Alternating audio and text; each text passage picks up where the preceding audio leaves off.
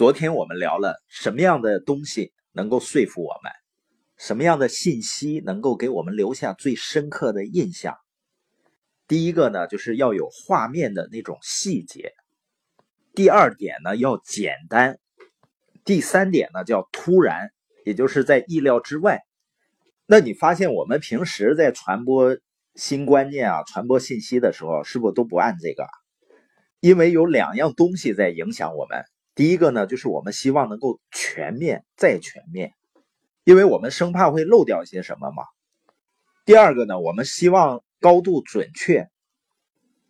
比如一个国家的领导人，他想谈到这个发展太空工业，他说我们未来呢，目标要透过高度团结和创新精神，以及呢我们的技术优势，来取得我们国家在全球的太空工业上的领先地位。那这段话我讲完了，你稍停一下，你再复述一遍这段话。你发现呢，我们基本上都记不住什么了。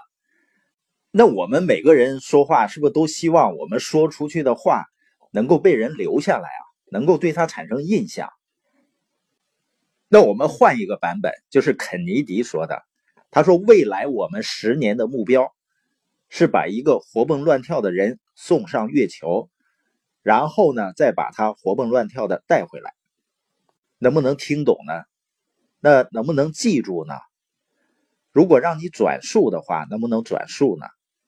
而我们常常看到很多领导啊、上司或者政府官员，他们需要人家来配合做事的时候呢，他表达的是很抽象的，有的时候我们很难理解，就算你听懂了，你也不知道怎么去配合。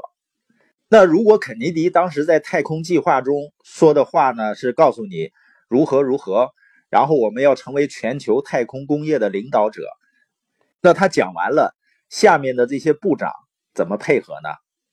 而说把人送上太空，然后再给他带回来，那就非常的清晰，而且可以帮助下面的人呢做判断。我们平时在交流啊和分享的时候也是这样，我们基本上都有一个核心的意图或者核心的思想，你一定要把这个主题先提炼出来。如果能够用形象化的语言细节的去描述它，那就更好了。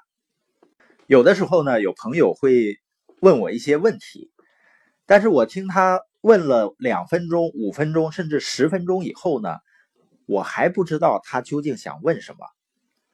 所以我会说啊，我说你先用一句话来说明你究竟想问什么，然后呢再提出几点去解释一下这个问题。